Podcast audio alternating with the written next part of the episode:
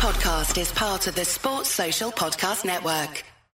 Hello, Craig Cairns here. Just a quick thing before we get started. The Terrace live show is coming to the Yotel in Edinburgh this Thursday, though I won't be taking part because I'm just not talented enough. The free show is already sold out, but there may be a ticket or two become available, so keep an eye on our Twitter account for that. The hotel is located on the capital's Queen Street, and the postcode for your sat navs is EH2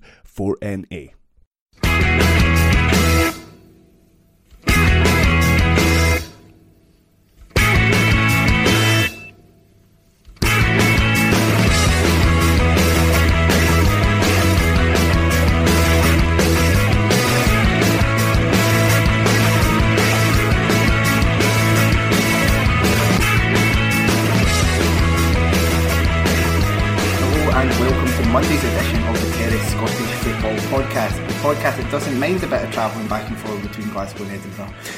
uh, t- I'm Craig Anderson and I'm joined today by Thom Watt. Hello. And Andy Harrow. Hello. Uh, and we're going to talk through the weekend Scottish Cup action. It was, uh, a, I was going to say the, the best weekend of football, but that would be a lie. Um, in order, I guess it's the, the Scottish Cup fourth round weekend, then the final, then the semi-finals, then the quarter-finals. So, so indeed, it's actually the fourth best weekend. Fourth best out of six or seven rounds. yeah. um, but nonetheless, we will crack on with this, and, and I think uh, there really probably is only one place to, to start. The, biggest shock of the round, um, as uh, Rangers were eliminated by Heart of Midlothian, bottom of the league, putting out second, um, and more surprising, I guess, it's three times that Rangers have been to Tynecastle this season and have yet to come away with a win. Yeah, and it wasn't just that they lost, it was like the manner that they lost, the way that they played, the way that they lined up, who wasn't in the starting 11. I mean, the, it, it, there was plenty in the game. It, was, it wasn't necessarily an entertaining game in a football sense, but there was so much incident, so much stuff happened, and so much can be read into it. Um, I mean, Hearts have largely been horrendous for 50 games now, with very few exceptions.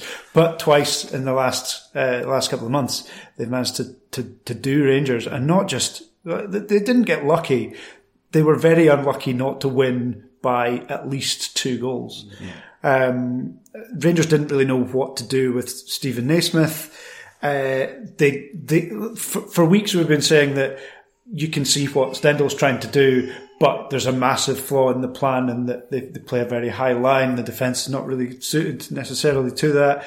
And Rangers didn't seem to have got that memo, didn't seem to know what to do with it, tried to play through Hearts to no, real- got no real joy whatsoever.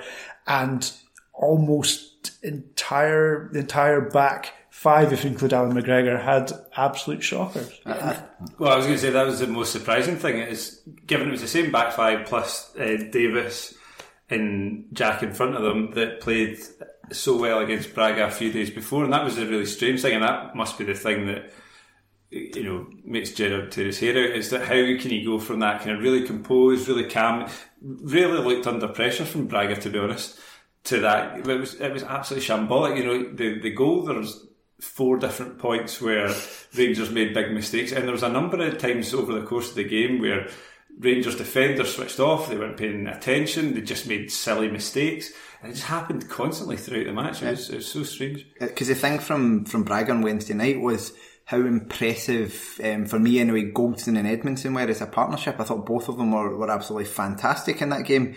And then, as you say, watching that on, on Saturday night, you would not have known it was the same two players. There were about three separate occasions where they clattered into each other apart from anything. And they were just, there was just such a lack of composure there.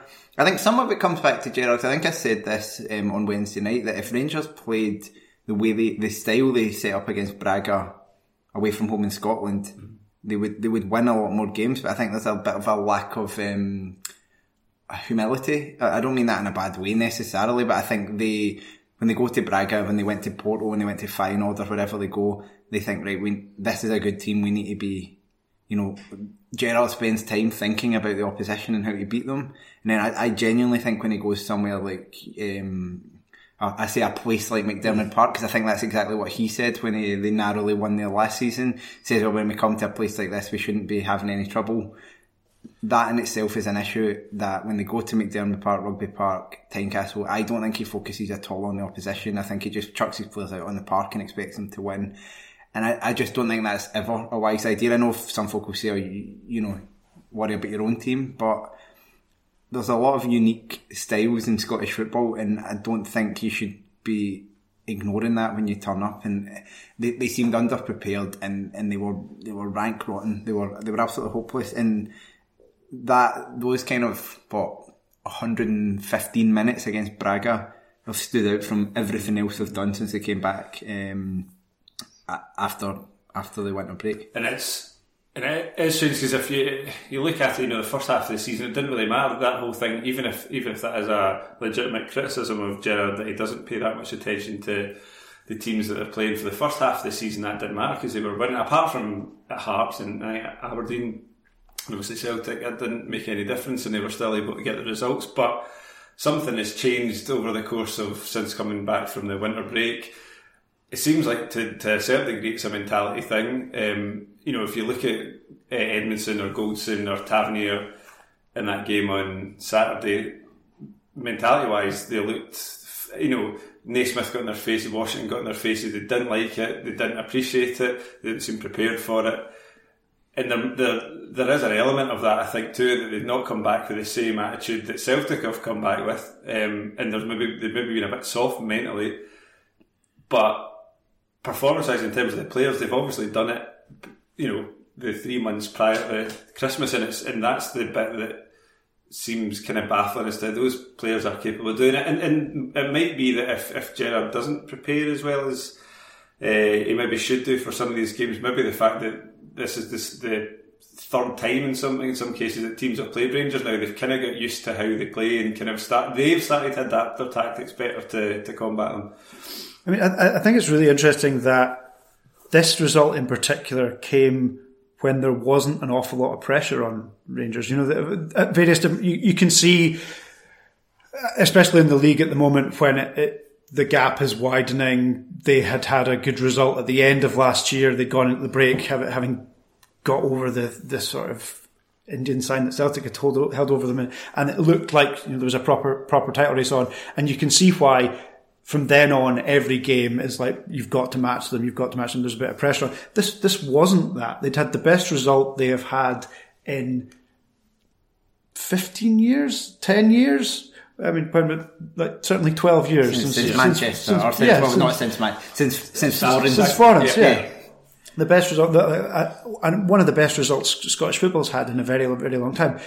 They're, they're they're up against a team that are not playing at all well, have a very obvious style of play. And an obvious flaw. yeah, obvious, uh, like obvious flaws. That, that, and it wasn't like Hearts did what they, like Hearts did what they can do and they did, they did it well. But the, the, the lack of, it, just basic stuff, the lack of concentration, like Edmundson, the, the fresh air swing at the end when he, he, when Naismith should have scored again. He had two very good chances to equalise. One, like just get on target uh, and it's in.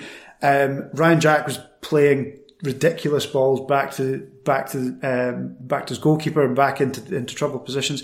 And I think kind of uh, exemplified by Allan McGregor just seemed to lose his mind at a couple of points. Mm. The, the, shots of him at the end when he's still screaming at, at Steven McLean, who admittedly had a, a terrible mm. game amongst a history of having terrible games. Every fan, in, you know, every fan in, in, Scottish football has a has a Steven McLean story.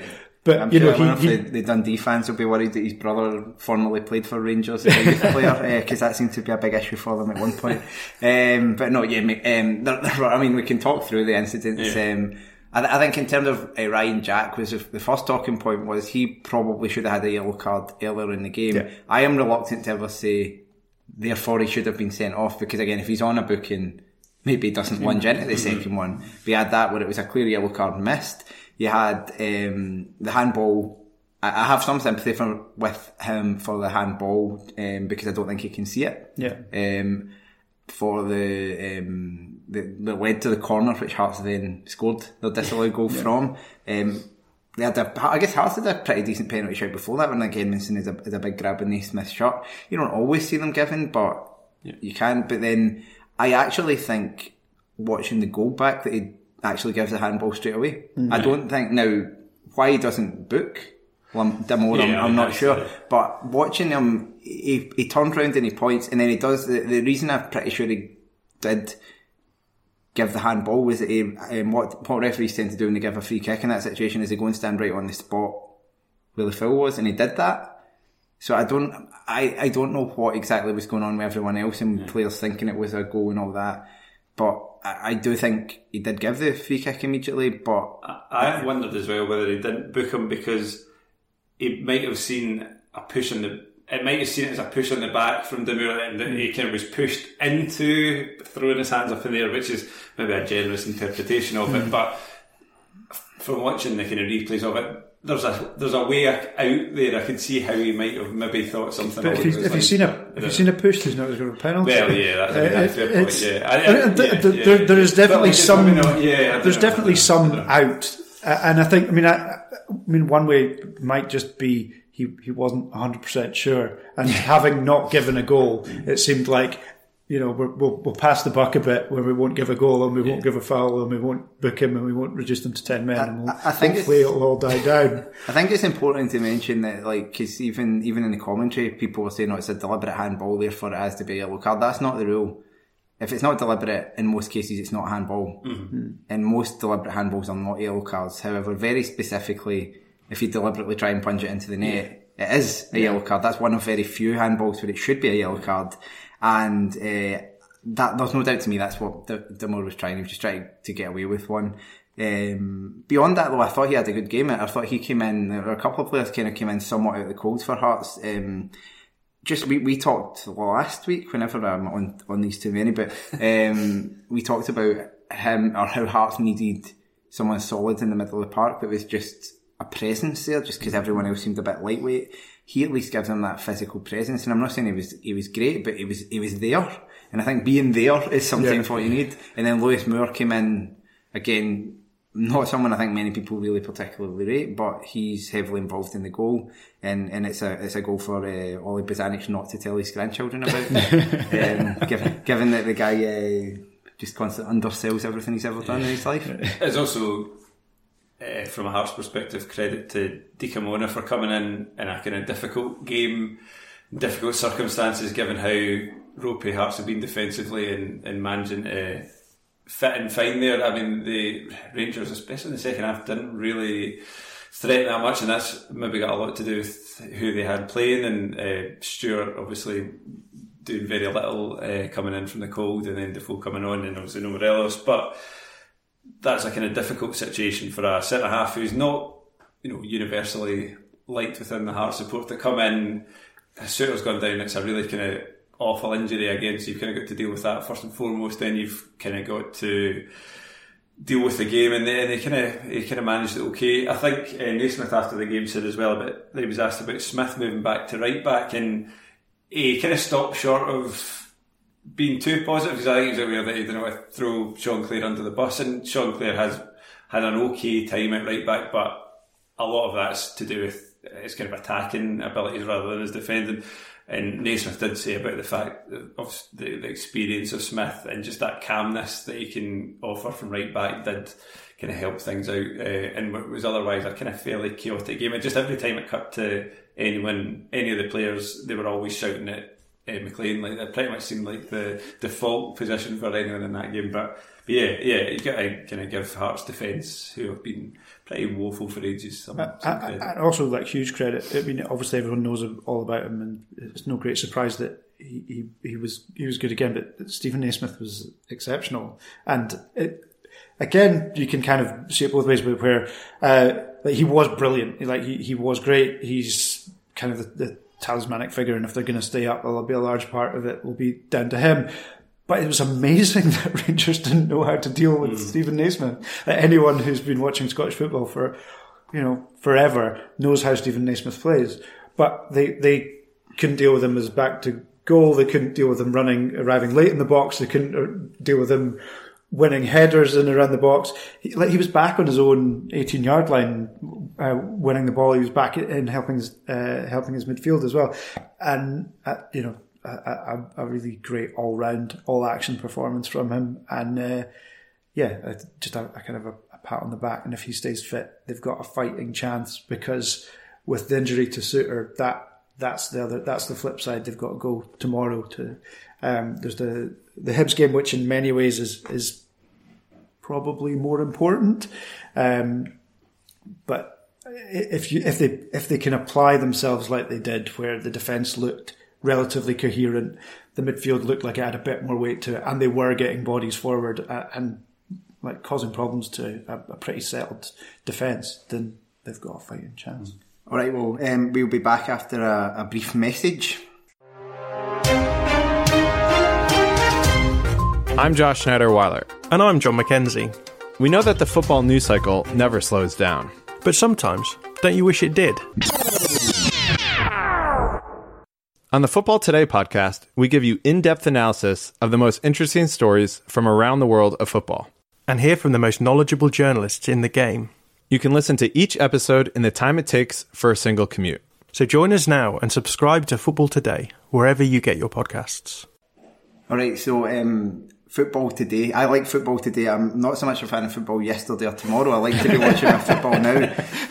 What do you make of football today, Thom? I'm a fan of football today and football tomorrow. I like looking forward to, it. and also being an Aberdeen fan, football yesterday that's, as well. a fine, fine part of. Football. No, football today is it, it, it's great. Um, I had to listen to the the uh, one about the offside rule and Arsene Wenger's interventions. Uh, it was very very good. Highly recommended. Yeah, and there was a bit about uh, Man City, and they kind of did a, a kind of week in the life of Manchester City. There's been some turbulent weeks at that club um, in recent weeks, but um, yes, I mean, if you if you don't want to spend the money on Amazon and watching hours and hours of it, then just get a quick podcast and find out about Man City. That's what that's what we need to do. We're, we're all about Man City on this podcast. um, moving on to a team that are definitely not Man City, um, Inverness Caledonian Thistle um, were thumped 5-2 by Hibernian Easter Road. I think it was a really entertaining game on Friday night um, and, and obviously set up for Hibs um, a little chance for revenge at Hampden against Hearts. Obviously, the last two times they've met there, it hasn't gone particularly well. So they, they'll be hoping um, for, for something different. Yeah, it was uh, in the end pretty comfortable for Hibs. Inverness kind of played into their hands by being so open. I mean, they in, in fairness to them, in a way, they, they went for it. They, they kind of went with a, a Keatings and White and Walsh. And there was, you know, they had a few attacking options there, and they left themselves pretty well open for quite a lot of the game. Um, and Hibs were, were pretty ruthless, to be honest. They kind of took advantage. They were they were a wee bit lucky at times. There was, I think, it was Tremarco. Well, it was one 0 Tremarco. I think it was that was pulled back in the box, which should have been a penalty. Um, and then straight from that, Hibs kind of showed how dangerous they are in the break, and uh, Scott Allan made it two 0 referee again didn't have a great game. There was that one. There was, in fairness, there was the Ridgers one early in the game where he could have been sent off, so that maybe evened out. But it was a kind of yeah, it was a bit of a.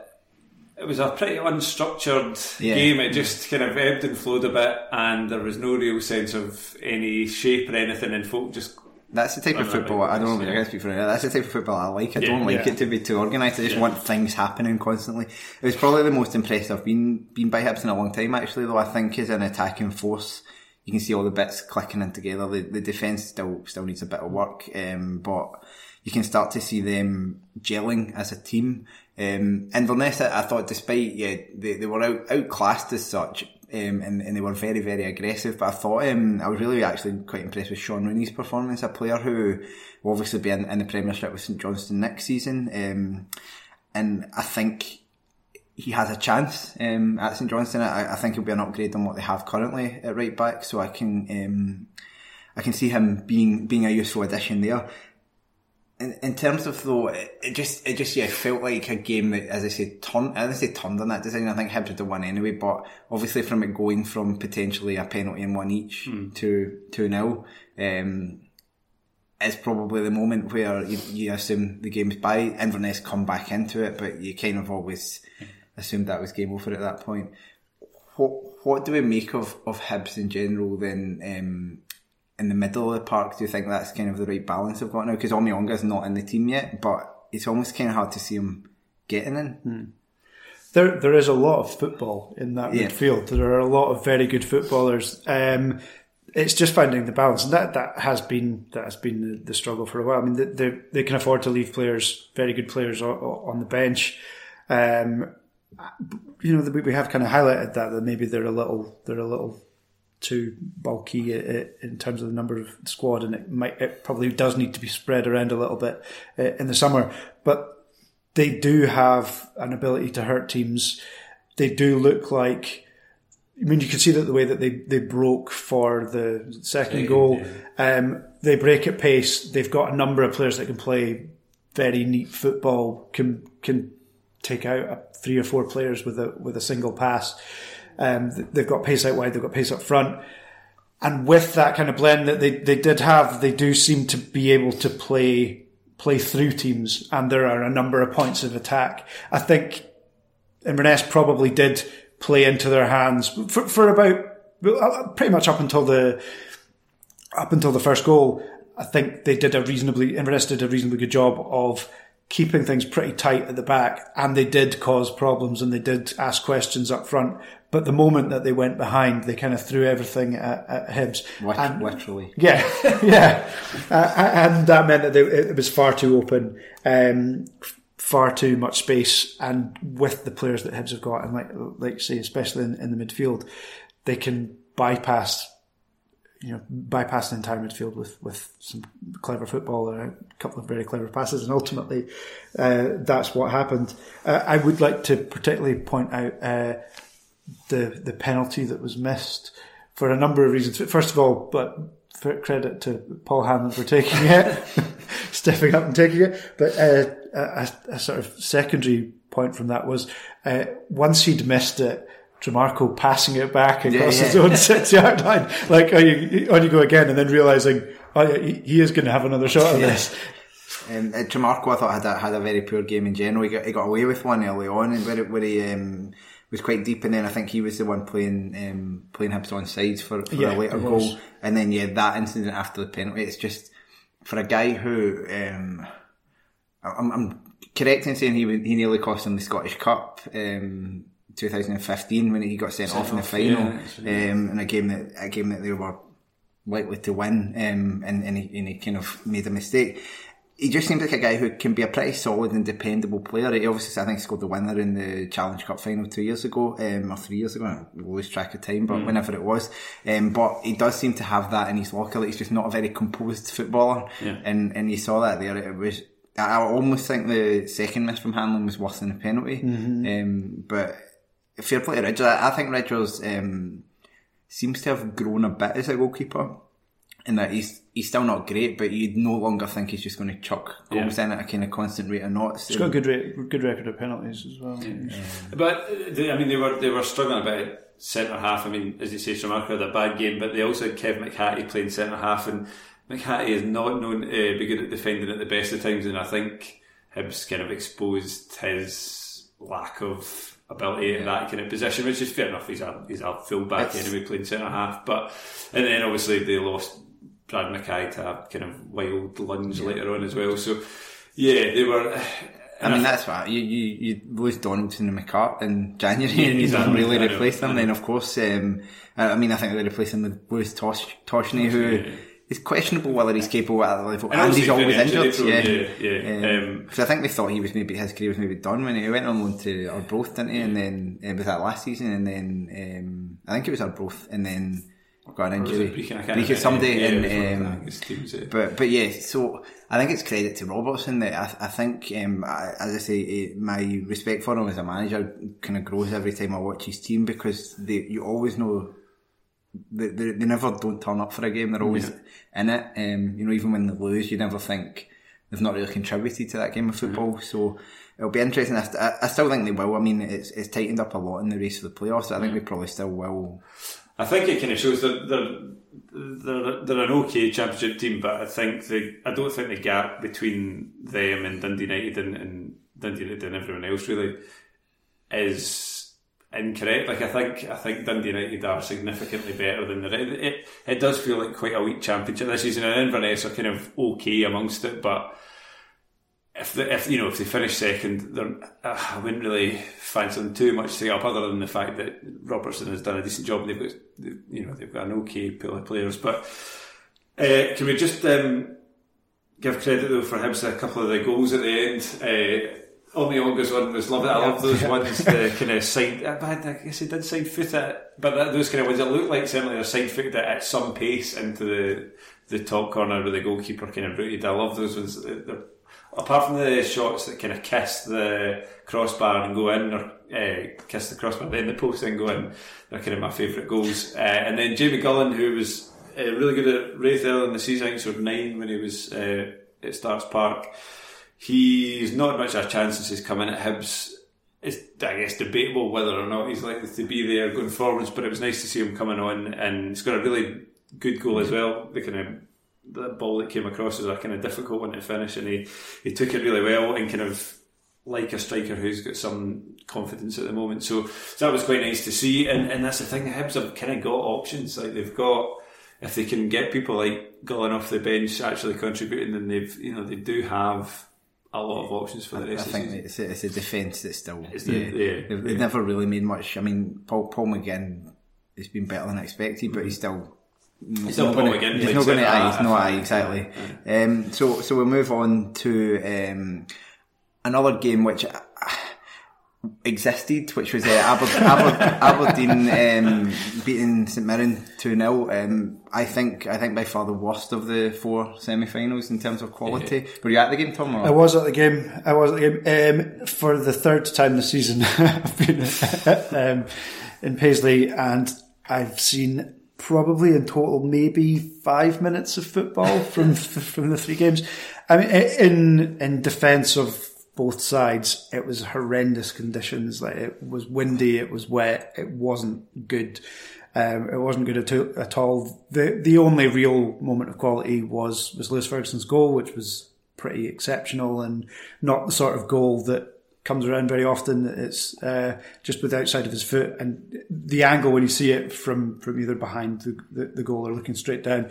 When you see how far outside the post it starts and you know beats the defender and the goalkeeper was was really exceptional. But there was not an awful lot to write home about. Uh, it's kind of indicative of where Aberdeen are at the moment. That I think everyone in the, the fan base was worried about a trip to St Mirren, and that's that's no reflection on where St Mirren have been this season because they've been much better defensively. But people were genuinely worried, um, especially after the two performances they put in there the, so far this season. But there was a, a better blend. The midfield in particular looked a lot more solid.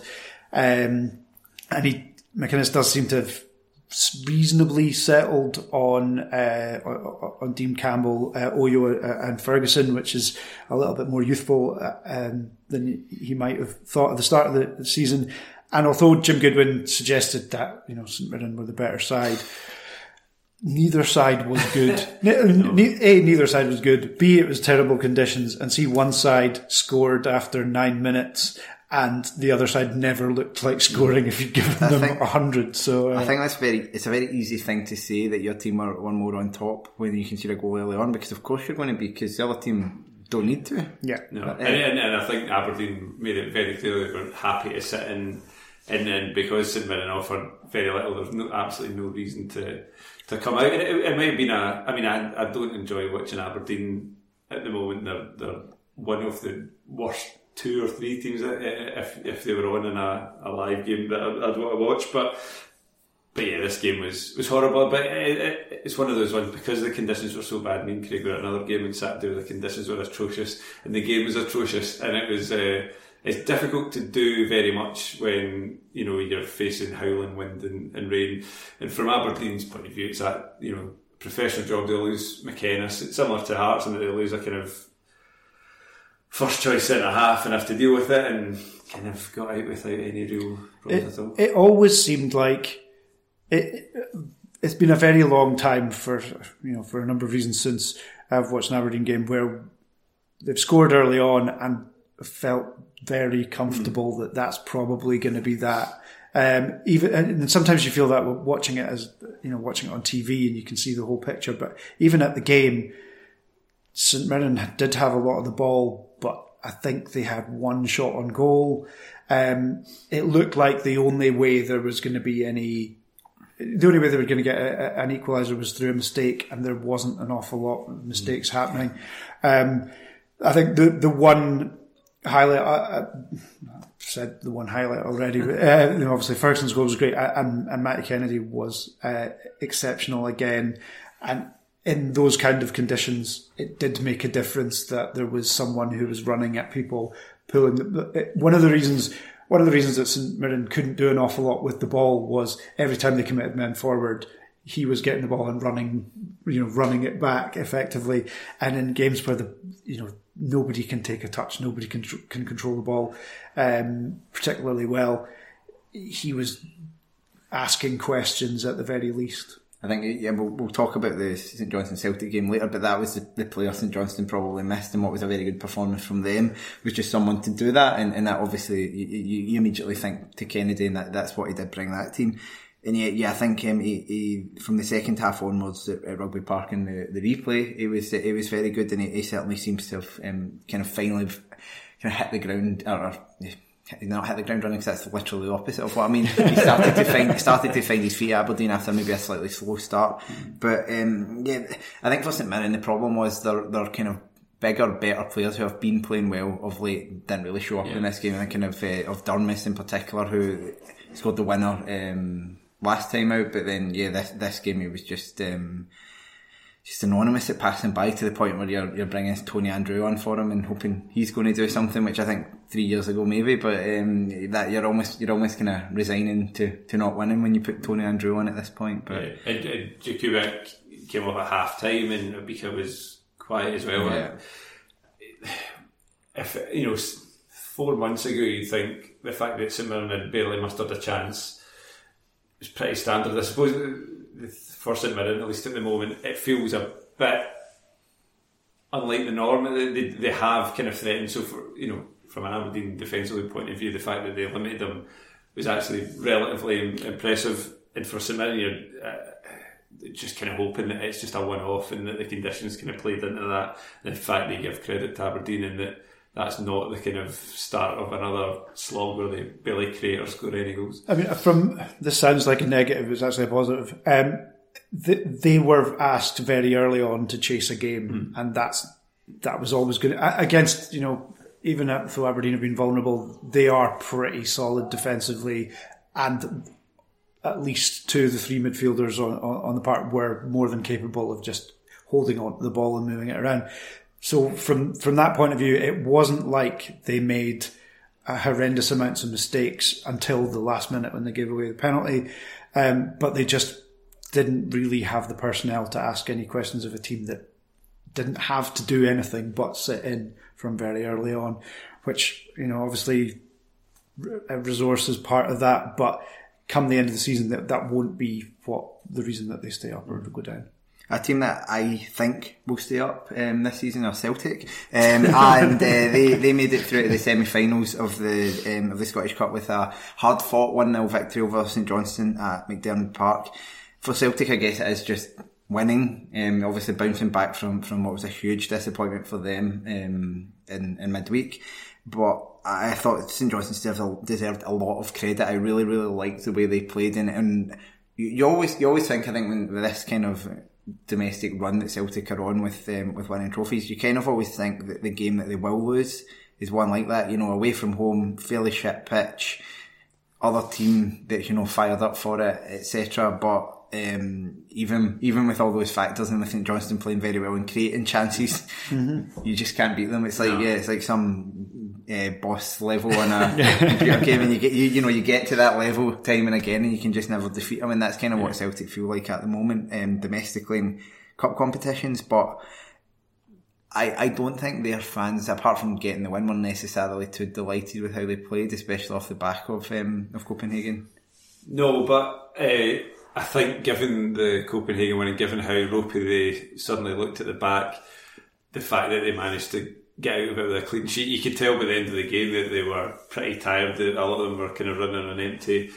It was a horrible muddy pitch. Like it felt very much like a kind of nineties sports scene kind of highlights game. Um, you know, St Johnstone have been excellent. You know, they looked the same as they have been the last number of weeks. They've looked. Uh, a lot of confidence, creating chances, um, causing a lot of problems. It is one of those where just getting the wins enough. You know, you get a goal from well, probably direct from a free kick, whether Jullien got a touch or not. He, probably de- he not. definitely didn't. You know. I was like, the felt absolute contact. cheek, the absolute cheek of claiming that. It was. Yeah, Uh, I mean, it was it, Celtic did have chances. It wasn't. It wasn't like a game where they, they were under the cosh for the whole time. There was a lot of um, opportunities, especially in the kind of first half where it was the ball was kind of pinging around the box and nobody could quite get a handle on it. And there was it was more kind of half chances. In the second half, the early in the half, the there was a few more kind of open chances for, um, like I say, Edouard and Griffiths, but after that, St Johnson kind of got back back into it, and as you say, I think that was the thing. The fact that they missed Kennedy, I think somebody like that on on the other side from right to to kind of stretch Celtic, and that's like you know Tanser got up and down a lot, but doesn't That- offer the same kind of creativity. I think in the 15, 20 minutes before Celtic scored, you, you kind of felt St Johnson might be going to score here. Like they, they Celtic couldn't get out, and they were kind of um, they didn't create any clear cut chances, but they were they were getting the ball in about them, and, and they were just doing things, and so it did feel that way. But the good thing for St Johnson, that's an incredibly young team that they had out. Um, I think David Wotherspoon at twenty nine is the oldest player there, and then I think May and Clark and one other are 27, maybe just me and Clark, and then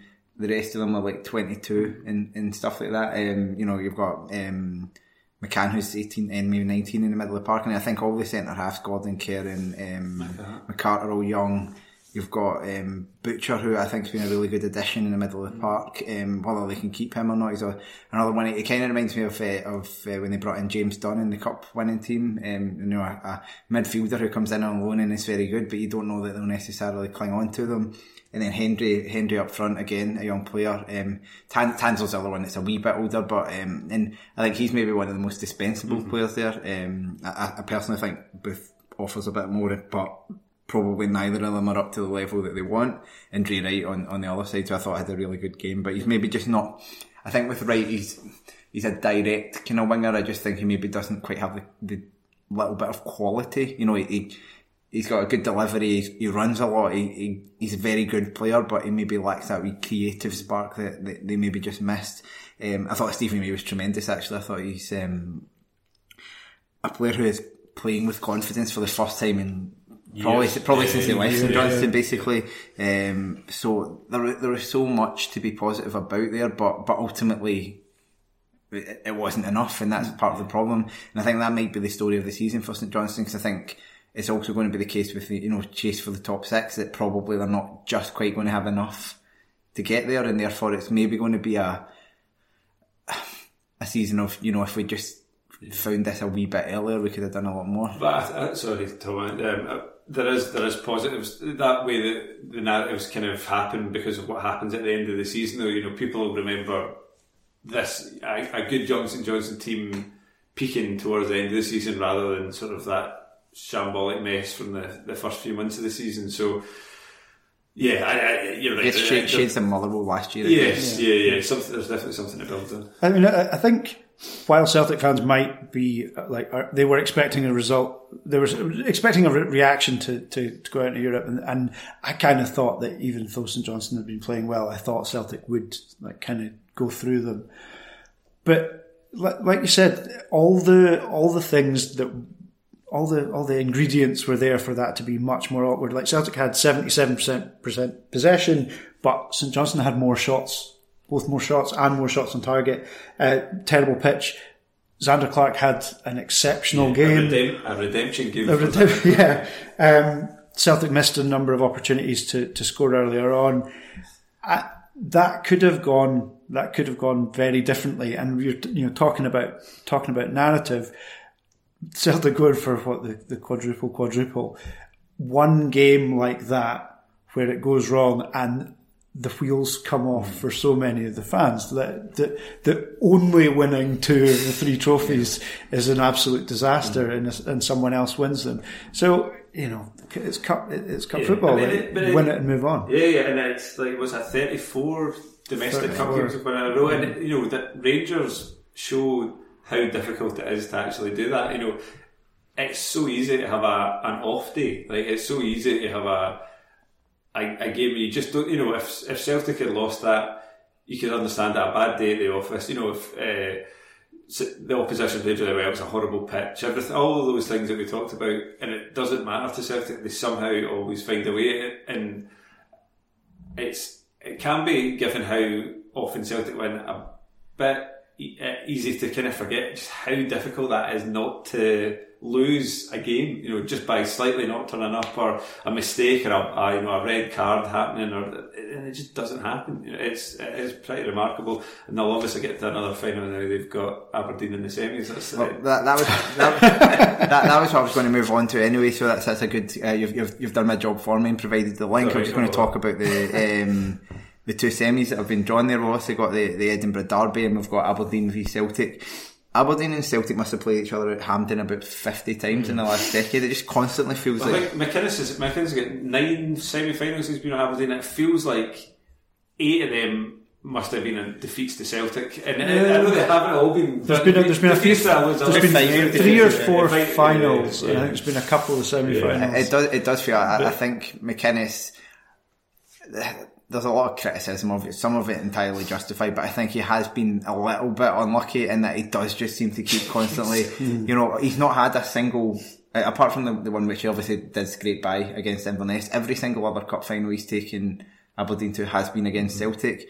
Um, and that that becomes you know the more times you don't beat them in one it becomes harder to do I think. Um, I always remember when, when Andy Murray kept getting to the final of um, of the Grand Slams in tennis and he just kept losing. And then the one where he, he finally beat Djokovic and I think uh, in in the Australia, uh, the US Open and he, he went two sets to nothing up and then Djokovic came back to 2-2 and you kind of got this feeling if he doesn't win this year he's just never going to do it. And then once he got that out of the way, he, he kind of went on a run of, of kind of. I think he won. He won um, the, Yeah, the, the- Olympics the and, pressure's and a Wimbledon after that. Yeah, um, So I think that's kind of where it is for Aberdeen. They need to do it sometime. The more times they don't do it, um, the, the record against Celtic is is atrocious um, everywhere. But they have at least won a couple of games at home.